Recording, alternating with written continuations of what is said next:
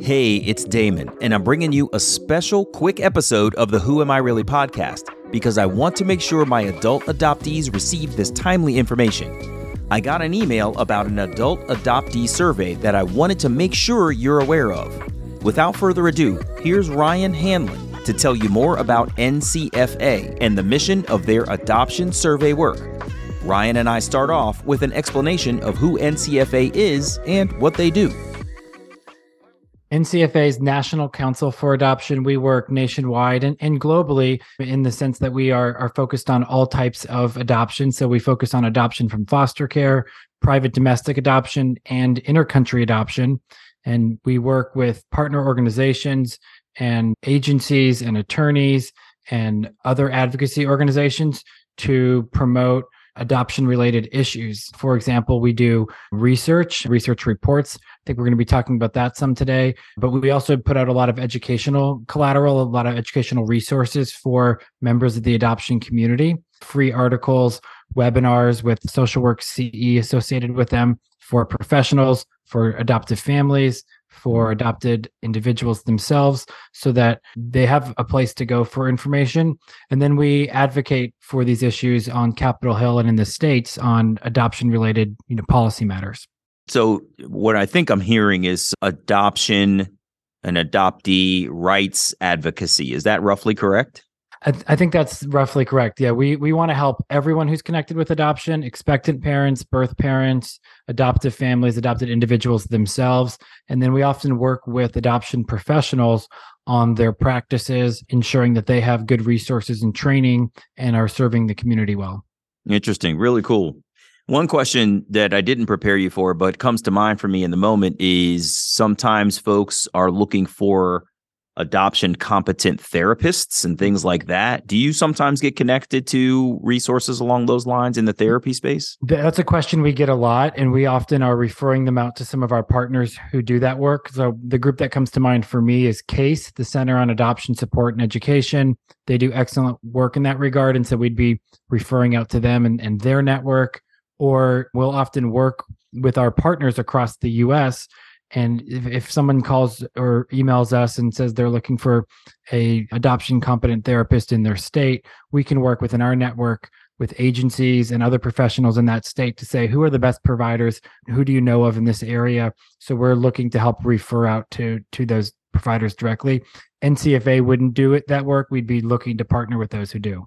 Yeah that makes a lot of sense. The partnerships are so valuable right? You want to focus in on the areas that you are most proficient at and let everybody else focus in on the areas that they are most proficient at. And those partnerships end up being valuable because you can refer people back and forth to your your resources as they that, apply that's to exactly the, the needs right. of the yeah, person. And and and often it is very location specific. So having, you know, really good providers in one area doesn't mean there's going to be somebody else you know in another state or even sometimes you know across the state. And so there's a need to have people on the ground with the knowledge of what resources are in that community.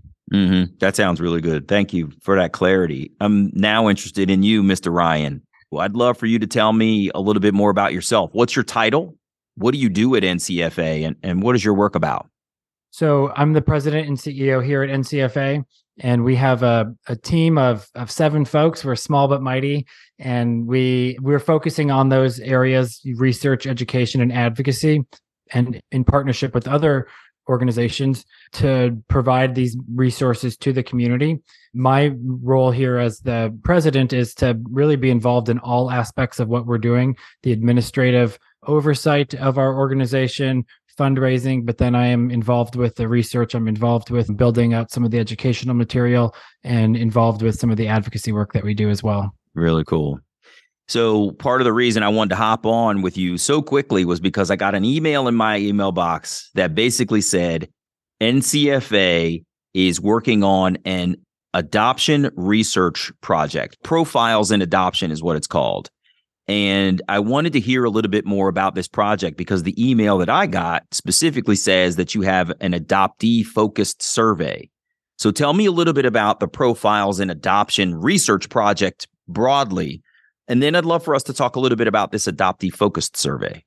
Damon, thank you. This is a, great opportunity to talk to your audience, many of whom are adoptees, and and let them know about this. So I really appreciate that and appreciate you considering you know taking the survey yourself. Sure. Um, Profiles in Adoption is a three parts where we are hearing directly from those in the adoption community. We're often meeting with lawmakers, members of the media, and others who would ask us questions: Who's adopting? Who's being adopted?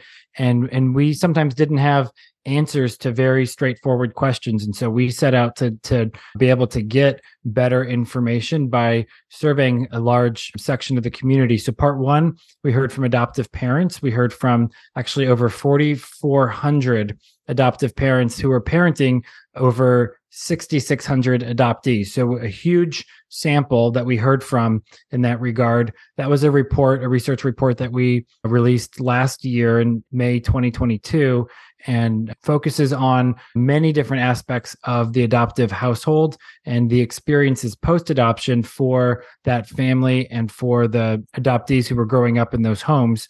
We asked about you know a number of different domains within the adoptive household. How are they incorporating race and culture? What's the educational experiences like including receiving educational accommodations like an iep or a 504 plan what the experiences were like in terms of if their children had um, received a diagnosis of some sort or re- receiving therapeutic services of some sort and we asked about the parents' adoption experience, what the experience was like in terms of whether cost was a barrier, what the experience was like in terms of the providers they were working with. We put all of that in the report. All of it is publicly available and free. Um, for anyone in the community. The hope is that we'll learn from this and we'll set expectations for future families and what it takes to prepare for adoption and to to to be a adoptive family and and, and for adoption providers that they could use that report to help set expectations for prospective adoptive families as they're going through their process. Mm-hmm. So, Damon, that was part one. Part two, we're actually really excited. We're going to be releasing it next week. And we heard from birth parents in the US. And these are birth parents who made voluntary placements or relinquishments. So, this is not from the foster care system. This is those who were part of a private domestic adoption. And we heard from over 1,100 birth mothers. We heard from 239 birth fathers. We also did three focus groups with birth mothers. And so we got really rich, in depth information from them about their experiences. We, we asked a lot of demographic questions just to better understand who they are. We asked about their satisfaction with the decision they made for adoption. We asked about the stigma that they've experienced and really a broad range of questions. One of the questions we asked was what terminology do you prefer? What do you like to be called? Some birth parents like that term birth parents, others would prefer first parents or other terminology. We wanted to know what do they prefer? And and so that was one of the, you know, many questions that we included. And then Damon, you referenced the email you got. We are are just starting data collection for part 3 where we hear from adopted individuals themselves and we're really excited about this. The survey is going to be open at least through the end of the month of, of June 2023.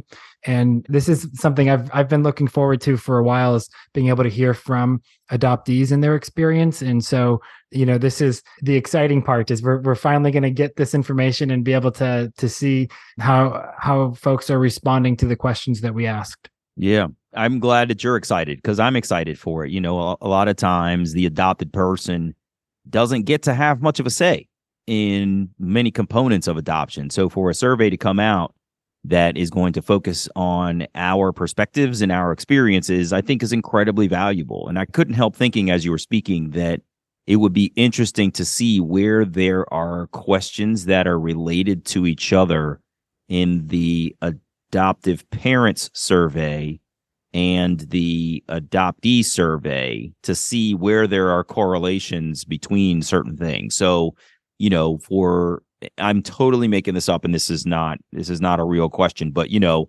if both surveys had on it, was your adoption experience good, bad, or indifferent? It would be interesting to compare across the two sets, right? Do did you know 59% of parents say they had a great experience, but only you know 39% of adoptees say they had a great experience. I totally made those stats up, but just the idea that there could be a couple of comparator data points would be really valuable. And I guess maybe I'll just ask you, is that something that you guys are examining at all? Is sort of a cross section of the data to see how they correlate with each other? yes and no. So many of the questions are similar that we ask between actually all all three of those surveys so we can you know compare different demographics we can compare their responses to adoption specific questions including their experiences so something like satisfaction for the decision making that's an easier question to ask adoptive parents and birth parents than it is adoptees because adoptees don't actually often participate in that decision making process. Usually the decision was made for them. And so we wouldn't look to to an adoptee and say are you satisfied with your decision? if they don't believe they made a decision but we would look to ask a question that would be more relevant for their actual experience. But we could ask them questions about whether or not their their needs were met post adoption if the if if they had needs and if so, were they met? It's a question we asked birth parents. Unfortunately, a lot of birth parents had needs that were met, but but many, you know, had needs that weren't met. And so there's room for us to improve there. And we asked like your your question about the adoptive parents experience. We asked them you know overall how satisfied are you? Uh, we asked something similar in all three surveys not about the decision making but just you know in their their status as, as that member of the adoption community. So there, there will be many i think comparison points here their views towards adoption and whether ad- adoption can work in the best interest of say the adoptee or the birth parent or the adoptive parent or perhaps you know all of the above and they can respond to those individually so we can see what their perspectives are. I mentioned the question about asking birth parents their preferred terminology. That's one of the questions we're asking adult adoptees. You know, what's their preferred terminology? Do they like that term adoptee or would they prefer a different way, such as saying, you know, adopted individuals or, you know, something else? Mm-hmm. If, you know, there's going to be differences of opinions, of course. And and I would hope we could always use the language that somebody prefers in this regard. But if we know the majority of the community likes, you know, for example, we learned from our research the majority of birth mothers prefer the term birth mother. So that's the language we included in the final report. If they had said to us they preferred first mother, that's what we would have reflected in our report.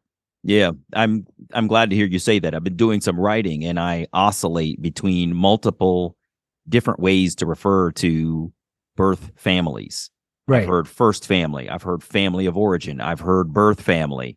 And in my writing, I go back and forth between many of those like, nomenclatures because I know that different people prefer different things and and it resonates differently with folks. So I'm glad to hear you say that you've made some asks of the community about how they would like to refer to themselves. That's really great.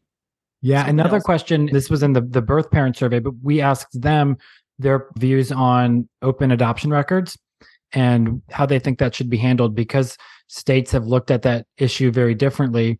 And it's it's really fascinating. You'll see the results next week when we launch the report. But you know one of the things that really shone through in um, throughout the report was the the wide variety of responses that this is not a monolithic group. This is a, a very diverse group um, that's my expectations of adoptees as well. I, you know, we'll see if that proves true, but I don't think there's an, an easy way to just describe who birth parents are, who adult adoptees are. I think it's going to be, you know, really across the spectrum in terms of their perspectives and views and life experiences. And, and hopefully we'll be able to capture that and help reflect that back through the research that we're doing. That's really awesome to hear. You know, I come to this community mostly as an adoptee, but I'm also an adoptive parent. And I can see how it would be valuable to be included in the creation of the survey to make it something that is sensitive, relevant, etc. Can you tell me a little bit about how adopted people were included in the survey creation such that we feel like it was made with us for us, not just for us? Yeah, that that's a really great question. And actually, when you were talking earlier, you said, you know, often the voice of the adoptee isn't included.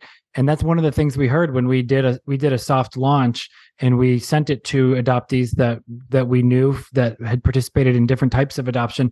One of the first respondents wrote back to us said hey, here's you know my experience here's what i think on this question didn't make sense can you tweak it that sort of thing but then what she wrote was really poignant she said you know no one has ever asked my opinion on these questions before. It was really, you could tell it was really meaningful. Just you could see it in the email response back, how meaningful it was for her that someone asked her opinion. We had the the same experience with birth parents where they especially during the support group where or, the focus group which they they described as being like a support group. The the focus groups we did where they said how meaningful it was to be able to talk about their experience to talk to other people who had similar experiences. And so yes we were absolutely committed to that. Damon to answer your question from the from the get-go we were working with adult adoptees on drafting what questions we were going to do. We looked at already the existing literature the existing research much of which has been done by adoptees but but certainly not all of it we worked with adoptees to draft the questions and then, as I mentioned, we did a soft launch to get feedback, and that was exclusively from adoptees. You know, one point, Damon, to to talk about when we do our research, we we take the ethical component really seriously, and so we're not required to do this, but we choose to partner with university researchers and to in advance submit through their university it's called an IRB their institutional review board which then has oversight of the research process. And so, even though we're not required to do that as a nonprofit, we choose to do that because we think it gives more credibility to our work and because we we know that these can be sensitive questions that this that when we're working with a community that has has at times been ostracized or left in a vulnerable situation that we need to be really mindful of how we approach them. And because we think it'll give us the ability to ensure for readers that that we followed a an ethical protocol in how we went about conducting the research that we did. It's really great to hear that you're taking that step of sort of academic rigor and inclusion and all of these things that are going to make this survey valid and and you know an important piece of research work for folks to reference. I wanted to sort of point out what I heard you say earlier that 4,400 adoptive parents responded, representing 6,600 ish adoptees. And I think you got 1,100 ish birth parents to respond. Part of the reason that I wanted to bring you on this podcast is out of pure competitive spirit. I oh, I love it. More than the 4,400 and more than the, the 1,100 to show up and participate in this survey. So if we can get adoptees to blow these numbers out of the water and really show up as respondents to this survey, how do we do that? Where does somebody go and find this survey online and underscore for them how to help maintain the integrity of the survey in terms of the data? Yeah, and I'll I'll address that last point first. One of the problems with putting research out online is that now there are all these you know bots and and other technology that go in and they try and manipulate the the survey data so this is a uh, unfortunately a common experience for those that do social science research now is that their their data gets hacked and they it gets flooded with tons of of false answers and it just becomes really an administrative nightmare for someone to clean up that data set. And so we're avoiding social media altogether with this survey link and we're choosing to to email it as opposed to just posting it publicly. Uh, but folks can go to our website we, and they'll they'll find our contact information. They can email us or they can put the URL in directly. So it's adoptioncouncil.org slash adoptee survey. And and they can just go there directly to the the survey link. One of the things, Damon, this is for any anyone who's 18 plus and has been adopted through private domestic intercountry or adoption from foster care we're not in this in this research looking for step parent adoption. So we would say they're not going to be eligible but all those other types of adoption certainly would be eligible. And then we're looking for those who had that experience you know joining families in the US as opposed to say someone who was adopted domestically in England or someone who's adopted from Vietnam to France, you know, something like that. Their, their stories are important too, but we're trying to limit this to the population of adoptees in the US or with American families. That makes perfect sense. So, once again, we are not putting this online. Don't take this survey link and put it out on social media because the bots and all of the other sort of AI out there will grab it, find the survey, and start to place incorrect, false, non adoptee specific information into the survey, and it'll mess it up.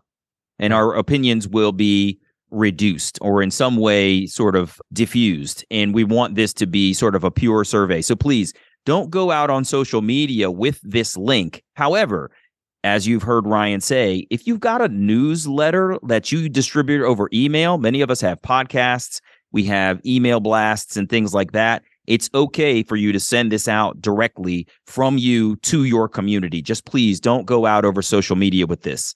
So the website again is adoptioncouncil.org slash adoptee survey.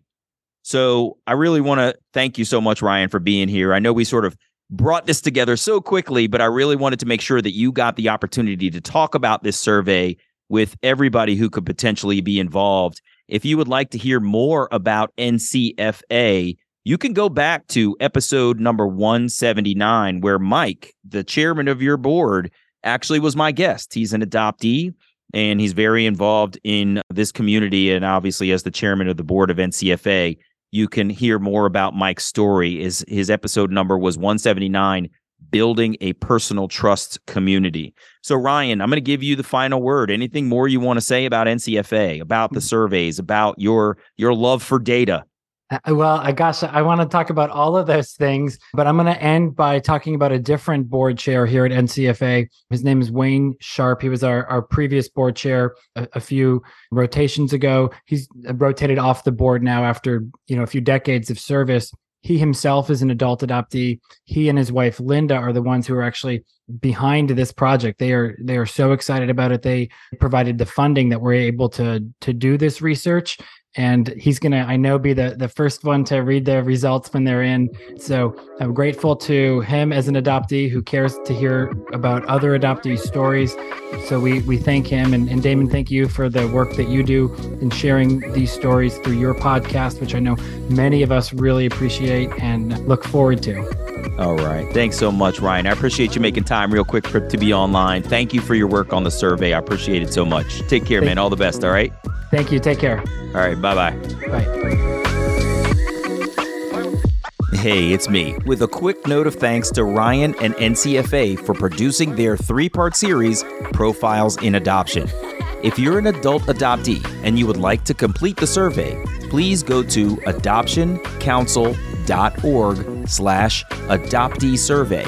Again, please don't post that URL on your social media to help spread the word. You might help online bots and artificial intelligence find the survey and add fake or erroneous data and mess up the survey results.